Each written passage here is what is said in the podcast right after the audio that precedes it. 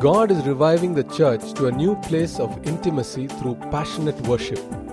David reveals to us the heart of a worshipper. True worship is an expression of a heart that is in awe of God's greatness. It is an overflow of a heart that is hungry for God, for His presence. True worship is an expression of a heart that is pursuing holiness, as worship cannot take place outside of holiness. True worship comes from a heart that demonstrates undivided devotion in good times and bad, since the God we worship is unchangeable. Let us worship on earth as it is in heaven. Hold your Bible high up in the air and uh, say this loud, bold, and strong with me. This is God's word. This is God speaking to me.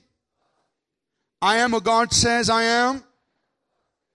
I can do what God says I can do.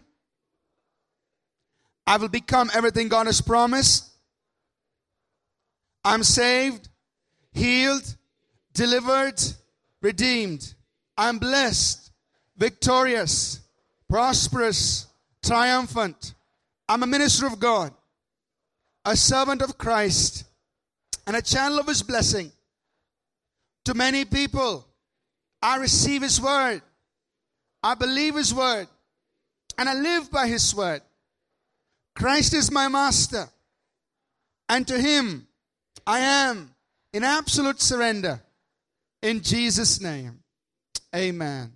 God bless you. You may be seated, please. Now, we are living in a time when uh, the body of Christ, the church, is uh, rediscovering intimacy with God through passionate worship of God. And it's happening all over the world. It's like a great move of God sweeping across the entire globe, drawing his people into a place of extravagant worship of God. Amen. We're so excited last, I think it was last Friday night, we had our eight hours of continuous worship and intercession was just great. Many, many of you came. Just an amazing time just to be able to worship God without any constraints of time uh, or limitations like that. And I think there were about 40 odd people watching us live uh, at some, at least some part of that uh, secret place gathering. But a move like this, the Spirit of God's moving all across the globe, drawing His people into a place of worship. And this is changing. When people begin to ex- just worship God this way, it's transforming us from being normal, ordinary Christians to becoming radical lovers of Jesus Christ. And it moves us into a reckless, not necessarily in a wrong sense, but in a very good sense, abandonment of, of faith in Jesus and, uh, and, and taking risks for the kingdom of God. And so ordinary people get transformed into people who are doing great things for God's kingdom. As we just give ourselves to uninhibited worship of the King. And our goal must be to see worship on earth as it is in heaven. I mean, Jesus said, pray that way. Pray that it'll be done on earth as it is in. So why not have worship on earth as it is in? I mean, like, why do you say, like, okay, once I get to heaven, then I'll worship? Hey, why don't you do it right now? Why don't we worship on earth as it is in heaven? Start doing it. Get as close as you can to doing that kind of worship. We know that God is looking for worshippers. He's looking for people who will worship Him in spirit and in truth. Like, I'm looking, eager to find somebody who's going to worship me in spirit and truth. He's looking out for that kind of worship. Now, worship of God is, is, is nothing new. It's in the Bible, right from the book of Genesis. Uh, we read about Abel who brought his sacrifice to worship God. So it's not a new thing, it's been there all along. And there are many people in the Bible who've, who've been great worshippers of God. And perhaps one of the greatest of those worshippers would be David. David himself was a great worshiper of God.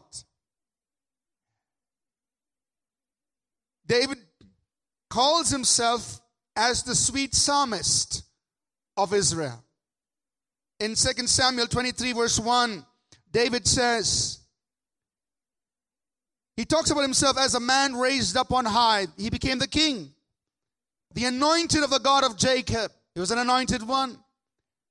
But he also calls himself as the sweet psalmist of Israel. I was sweet psalmist of Israel. So, how about you? Businessman, politician, but also a worshiper of. They can go together. He was king, he was anointed, but he was also a sweet psalmist of Israel. Of the 150 psalms that we read in the Bible, 74 of those psalms have been attributed to David. You will find it in your Bible. A psalm of David, it says. Been attributed to him. Psalm of David. Now, 34 of the remaining 70, uh, remaining 76 have not been attributed to anybody. So it could be that many of those psalms were also written by David. So more than 50% of the psalms that we read have been penned by David, the king. And many of these psalms were used in David's tabernacle by those worshippers in the congregation to worship God. Praise God. Some of his psalms, of course, were written at different stages or experiences in life, but most of these psalms were psalms written to worship God. David was a great worshiper of God. The psalm that was used in the inaugural of the tabernacle of David, when David set up the tabernacle, a psalm that was written then, the Bible says in First Chronicles 16 7 that David delivered this psalm to the chief musician Asaph, and he said, I want you to use this psalm. And that is Psalm 105 that was used to inaugurate the tabernacle where people would come and worship the living God. So, David was a great worshiper. As soon as David became king, one of the important earliest things that he did was to bring the Ark of the Covenant back into the city of Jerusalem. The Ark of the Covenant was a symbol of God's presence. God had given it to Moses. Moses had built it and put it in uh, the tabernacle. At, at one point in time, that Ark of the Covenant was captured by the Philistines, taken, it, taken away. Uh, it, it left Israel, so to speak. The presence of God had gone out or departed from Israel. But once David became king, not only did he not only did he get it back into Israel, but he brought it into Jerusalem. And First Chronicles 15 1 says he built what we know as the tabernacle of David, put the Ark of the Covenant in there, and he called the whole nation to worship God. That does not mean he had a little nice Sunday morning service. The kind of worship David instituted in the tabernacle went like this he appointed 4,000 musicians. They were paid by the king. 4,000 doorkeepers or ushers to guide the traffic in the congregation and take care of all the other things that needed to be done. And 288 singers. That was a huge choir. And he organized it in such a way that there was continuous, non stop worship of God 24 hours a day, seven days a week, 365 days of the year. And it went on for 33 years. That was the kind of worship David instituted. It's not like our two 30 minute Sunday morning worship. Hallelujah. hey. This was something different. The kind of worship David put this together. We'll talk more about it next Sunday. You read about this in First Chronicles chapter 15, 16, 25, 26, 27. You read about the kind of worship David organized. So he was a great worshiper. I'm sure he did this as an expression of his own heart of worship. You know, there were many great worshippers in the Bible. Like we said, there was Abel, there was Noah, there was Enoch, there was Abraham. There were many, many people who worshiped God in the Bible. The interesting thing is this after David died, he became history. 300 years later, a prophet, about 300 years later, a prophet named Amos comes up on the scene. He's speaking the mind of God. He's speaking the word of God. And Amos says, in Amos chapter 9, verses 11 to 13, God is speaking through Amos, and God says, I will rebuild the tabernacle of David. I will raise up its ruins and reestablish worship as in the days of old. Meaning God is saying, that one, that one thing that really got my attention, I want to bring it back. I will rebuild the tabernacle of. I want that kind of worship. Can you imagine? God saying, I will bring it back. Amos prophesied. And the outcome of that kind of worship, verses 12 and 13 tell us that the, when that kind of worship is restored, the Gentiles will come seeking God. And verse 13 says there will be such a great harvest that the sower will overtake the reaper. Meaning the reapers are going to be so busy gathering in the harvest. Harvest time will come and go. They'll still be gathering. It'll be seed time. The sower comes along to sow, and the harvesters are still gathering the harvest. The sower will overtake the reaper. That'll be the outcome of that kind of worship being restored. There'll be such a great harvest, you can't keep up with it. Amen? That kind, the kind of worship David established got the attention of God. And he said, I'm bringing it back. God called David a man after his own heart. And it's very likely that the reason he said this was because of the heart of worship that David had. His was a heart that was lost in the worship of God. So David was a king, a warrior, a builder, but he was a great worshiper. I want to challenge you and I this morning. Whatever our vocation in life is, I mean, you may be a businessman, you may be a politician, you may be an educator, you may be whatever in life, but we can all be great worshipers. Amen? We can all be great worshippers of God. David demonstrated that for us. Over these two Sundays, today and tomorrow, uh, next Sunday, we're going to examine the life of David and see what we can learn for us to become great worshippers of God, like David did. David, David was a worshiper. How can we become great worshippers of God? And we're going to break this down into three parts. I'm going to talk about it first. We're going to talk about the heart of a worshiper as we try to get an understanding of the heart of David.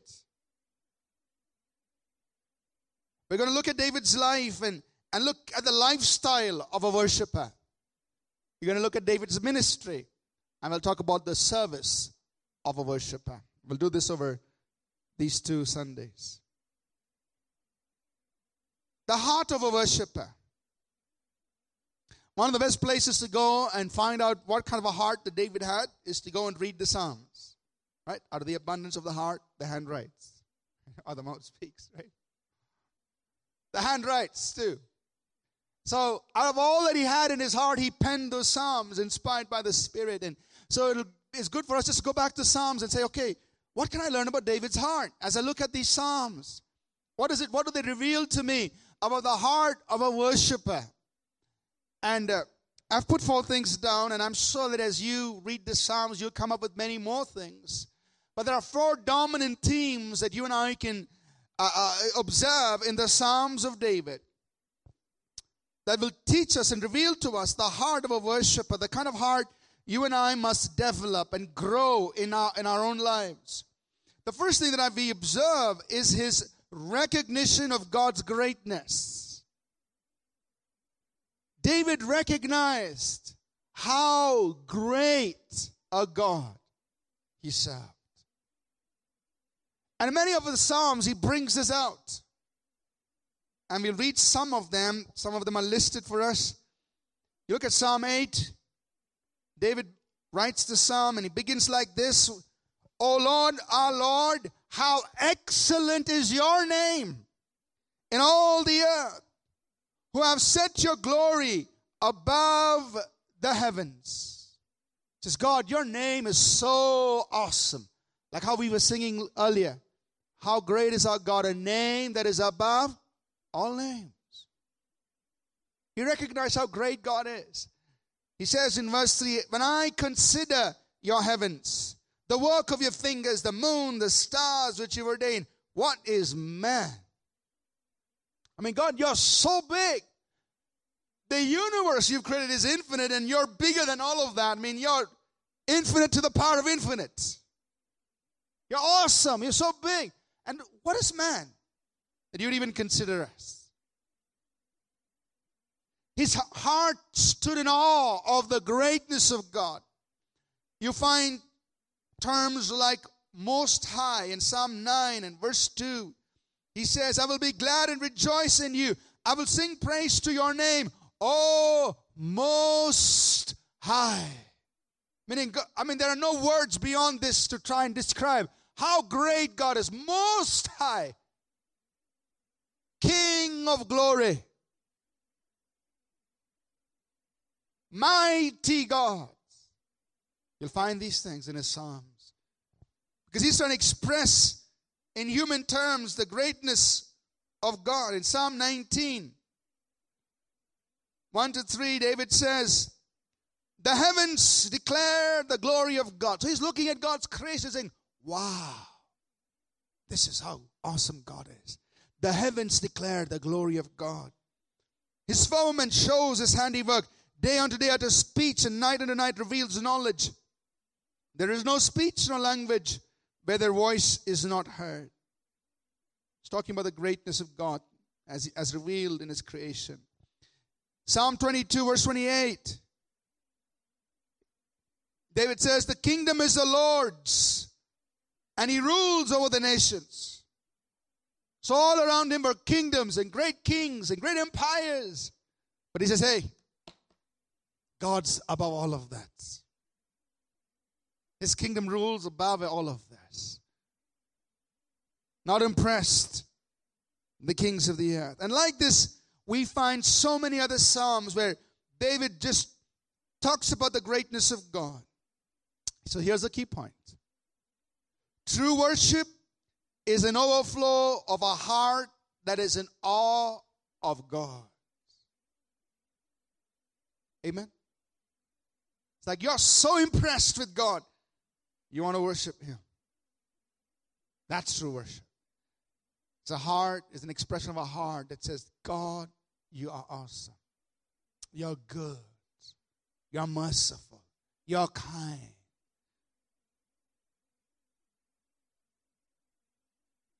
Now, how can we have such a heart?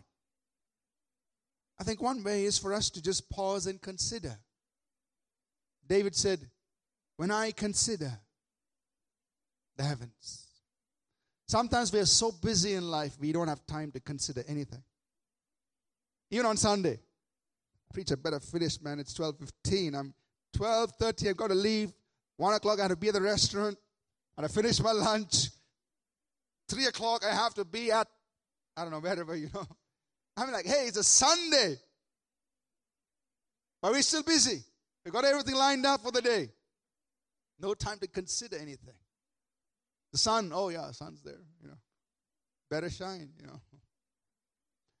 No time to stop and consider either his creation or the things he is doing in your life, the goodness of God that's coming into your life. Little things, small things. No time to consider it. So what? We lose the we lose, our heart loses that, uh, that feeling of awesomeness of God. We're no longer awed by God because we don't have time to consider. Think, ponder, observe what, what God is doing in your life. Sometimes it's a small thing, but it's an expression of His goodness to you. It's an expression of His kindness. It's an expression of His mercy. But we don't have time to consider all that. And so when we talk about mercy, you're saying, like, what mercy?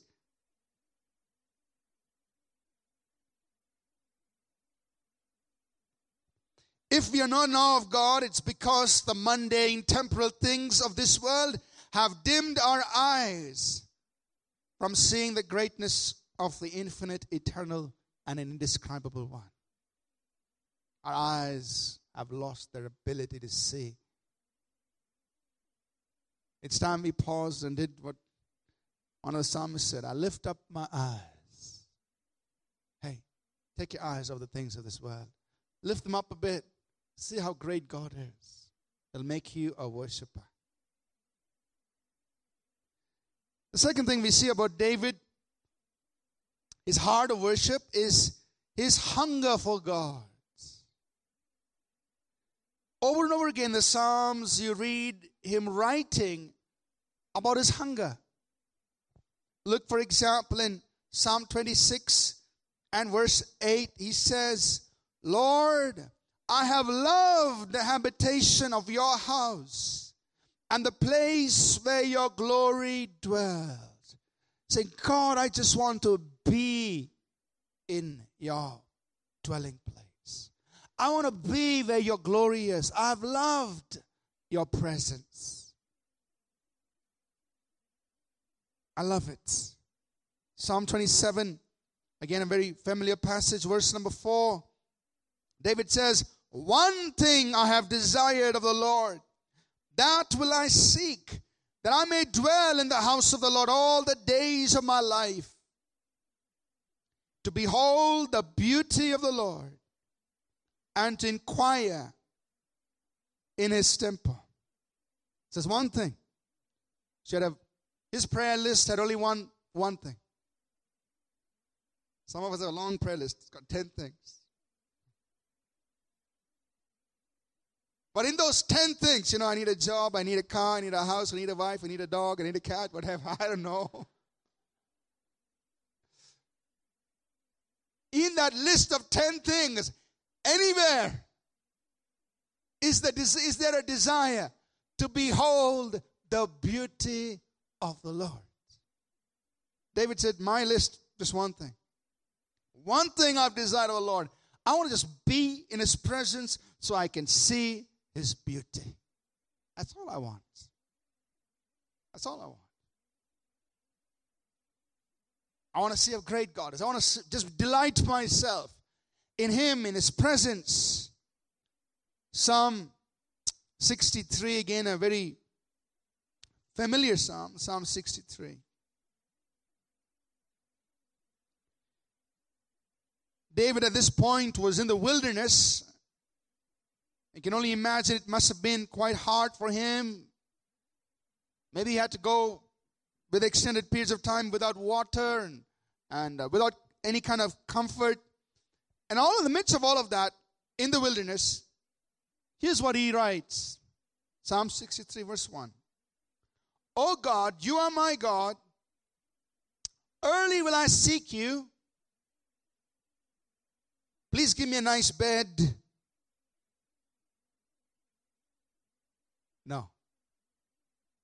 My soul thirsts for you. My flesh longs for you in a dry and thirsty land where there is no. He's in the wilderness, not very comfortable. It's a dry land. He says it's a dry and thirsty land. But what's he after? My soul longs for you. My soul thirsts for you.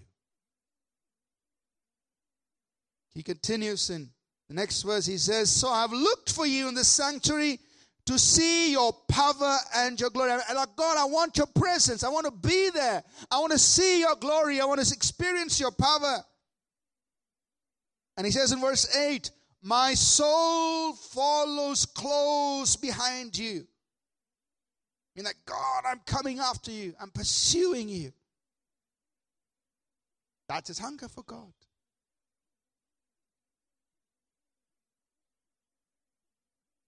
Key point here.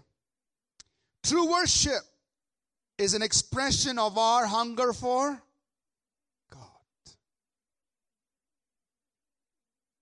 A hunger for intimacy with Him and a desire for His presence.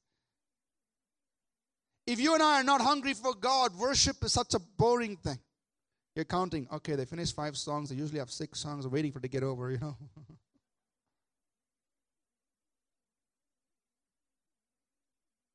Sing four songs, sit down, get it over with. But it means there is no hunger for God. But if you and I are hungry for God, worship is not limited to any time. I just express more and more and saying, God, I want you. I need you. I'm hungry for more of you in my life. I thirst for you. I long for you, God. And, and, and even if it's in, in a dry and thirsty land, you may be in a very difficult place, in a very difficult time in life. David was right there. But he says, My soul is pursuing you. True worship is an expression of our hunger for God. And if you and I are not hungry for God, we just have to pray. Say, God, stir up an hunger in me. Make me more hungry for you. Create in me that hunger. Make me hungry for you, God. Third thing we see about David's heart as a worshiper is his pursuit of holiness. Many of his psalms, David talks about purity, about holiness. Let's look at some of them. In Psalm 5 and verse 7, he says, But as for me, I will come into your house in the multitude of your mercy, in the fear of you. I will worship toward your holy temple. He's saying, God, when I come, I'm coming because of the multitude of your mercies. And I come in reverence of you to worship you.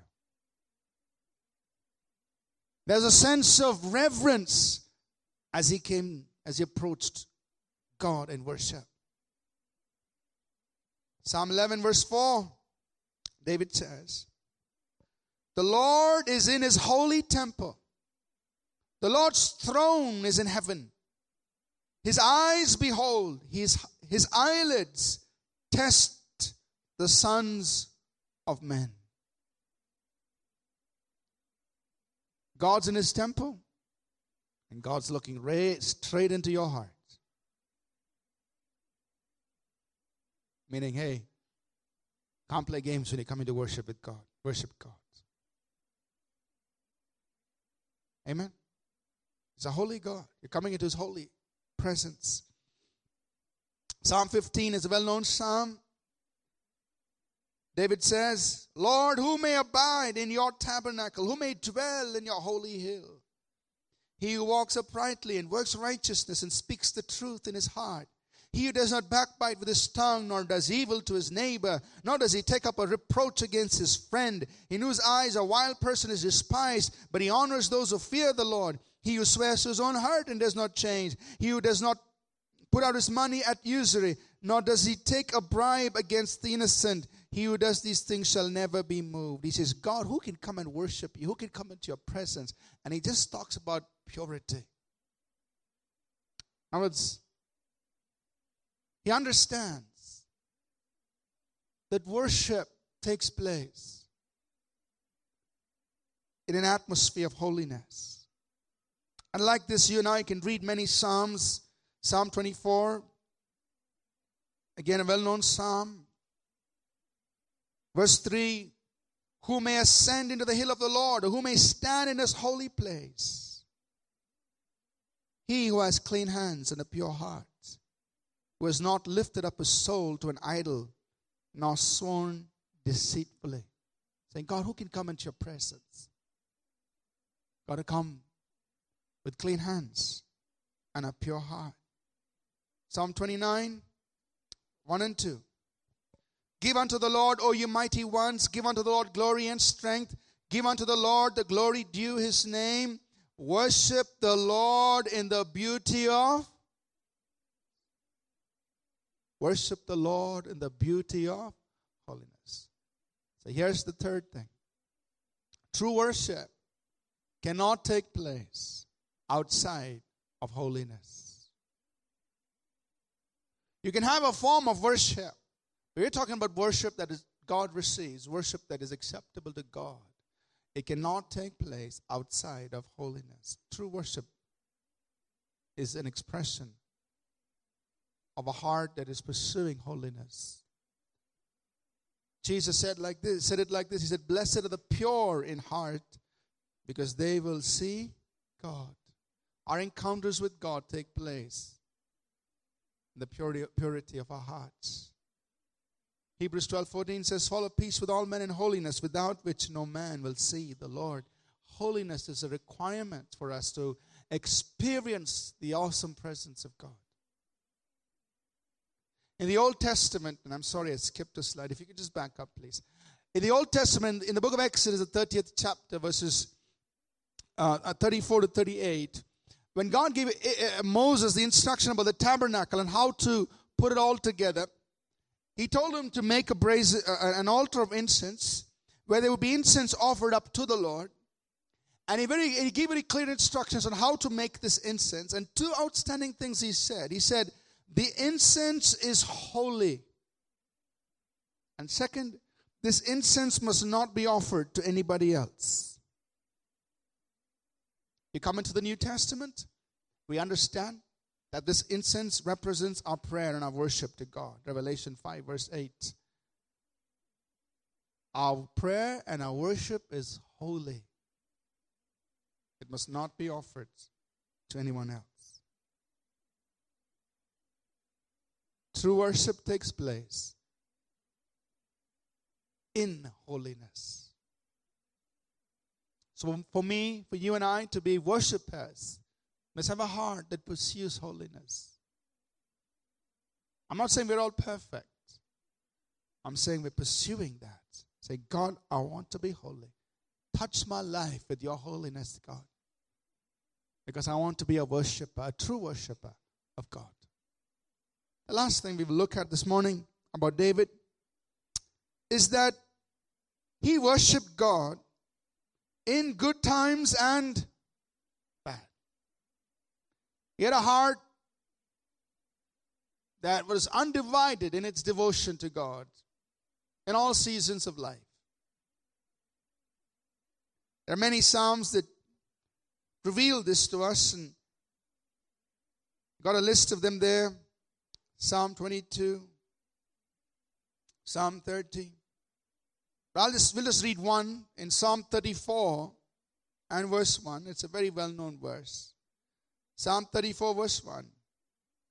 David said, Now, this psalm was written, you'll find this in your Bible.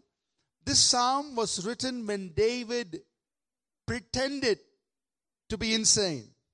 Now, I know you and I have pretended a lot of things. But I don't think you and I have ever tried insanity. I mean, imagine you go to the office and you pretend you've lost your mind, you know.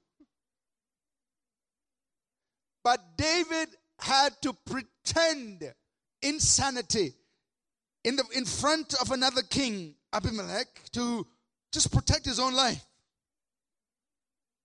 He gets state covering because he's insane, you know, state protection. Now, in the middle of all of that, he's running for his life. He had to pretend he was lost his mind. He writes a psalm. And what does he say? I will, Psalm 34, verse 1, I will bless the Lord at all times. His praise shall continually be in my. Says, God, I'm in a bad situation. I got to do this crazy thing here. But there's one thing I will not change. I will still bless the Lord. I will bless the Lord at all times. His praise will continually be in my mouth. So the key point here is this a worshiper does not change his worship of God according to the seasons of life because the God he worships is unchanging. Amen? It's not like, okay, today God is good, tomorrow God is bad. No, he doesn't change.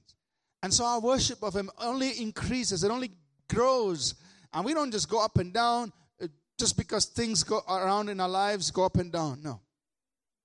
A true worshiper worships God because God is worthy. Even though circumstances around us may change and, and, and there may be good times, there may be bad times. This morning, I want to invite you and I just to develop the heart of a worshiper. Can we develop this in our lives? Can we ask the Lord, Lord, do this for me? Make me a better worshiper. And I, I realize many of us are already worshiping God. We know how to worship. We, we, we know how to encounter the presence of God. We know how to recognize the presence of God. And, and I know we are at some level. But I want to invite us to go further. Become a better worshiper. Become a greater worshiper of God. Give Him more of a heart of worship. Can we ask the Lord to help us develop a heart that is awe of God, of His greatness? A heart that is hungry for more of God, for His presence. A heart that is pursuing holiness. A heart that dem- demonstrates undivided devotion in good times and bad. Doesn't matter what I'm going through, I will still worship God. Let's stand to our feet. We're going to pray. God is looking for true worshippers. Heaven is filled with worship. The Bible says that worship in heaven goes on continuously as people as the angelic beings bow before the throne, saying, Holy, holy, holy. And it goes on and on and on. They're saying, Holy, holy, holy, holy, holy, holy. Lord God Almighty, you are worthy blessing and honor and wisdom and glory and power be to you, O God. And worship goes on and on and on in heaven. Could we cap- capture even a little bit of that so that worship will be here on earth as it is in heaven? Can we ask the Lord to create in us a bigger heart of a worshiper. A heart that is in awe of who He is. A heart that is hungry for Him, His presence. A heart that is pursuing holiness. A heart that is devoted to worshiping Him no matter what season of life we go through.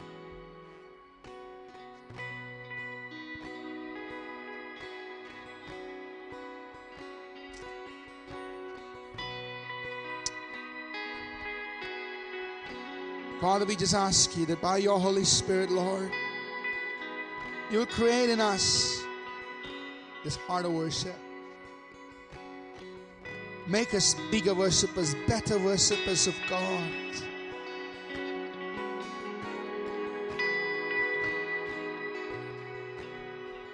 Help us to worship you even more, Lord.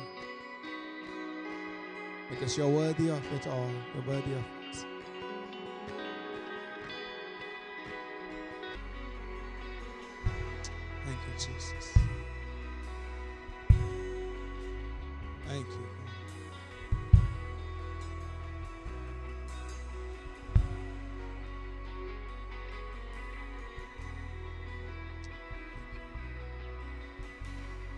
Father, we just thank you for your presence, Lord. Thank you, Lord Jesus.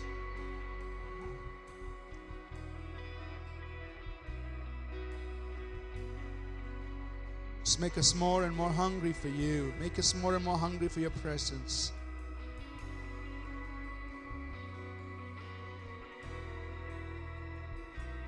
Create in us, O oh God. Create in us, O oh God, a heart of worship.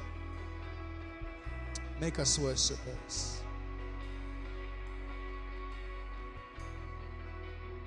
Thank you.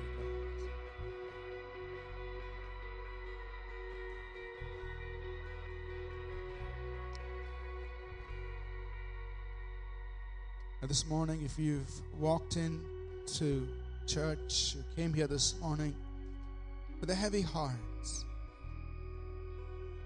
and that heaviness on your heart, whether it's grief or sorrow or anxiety, a concern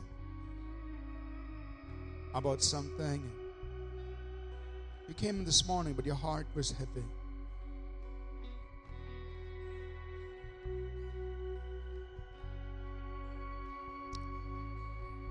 I just want to pray.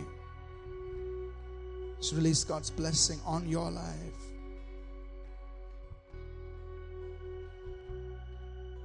Father, I just pray for those who may have walked in this place this morning with a heavy heart, whatever reason that might be. Father, we pray now in the name of Jesus that all that care, all that anxiety and heaviness will lift in Jesus' name. And even now, Lord, replace it with that confident assurance that all will be well. That they will leave this place knowing that all things will be well because you're going to take control of that circumstance and situation, God. So, even this moment, all the heaviness lift. And let the peace of God, the confident assurance of God fill our hearts and minds. We thank you, Holy Spirit, for causing this, oh God. Thank you, Holy Spirit.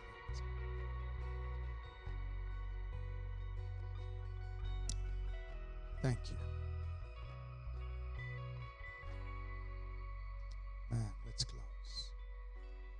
The Lord bless you and keep you. The Lord make his face shine upon you. The Lord be gracious to you. Lift up his countenance on you. Surround you with his favor and give you his peace. In Jesus' name. Amen. God bless you. Go be a worshiper. Amen. Just be extravagant in your worship of God. God bless. We trust that this message was a blessing to you. We'd love to hear from you. You can email us at contact at apcwo.org. Also, visit our website www.apcwo.org for additional resources. Thank you for listening and God bless you.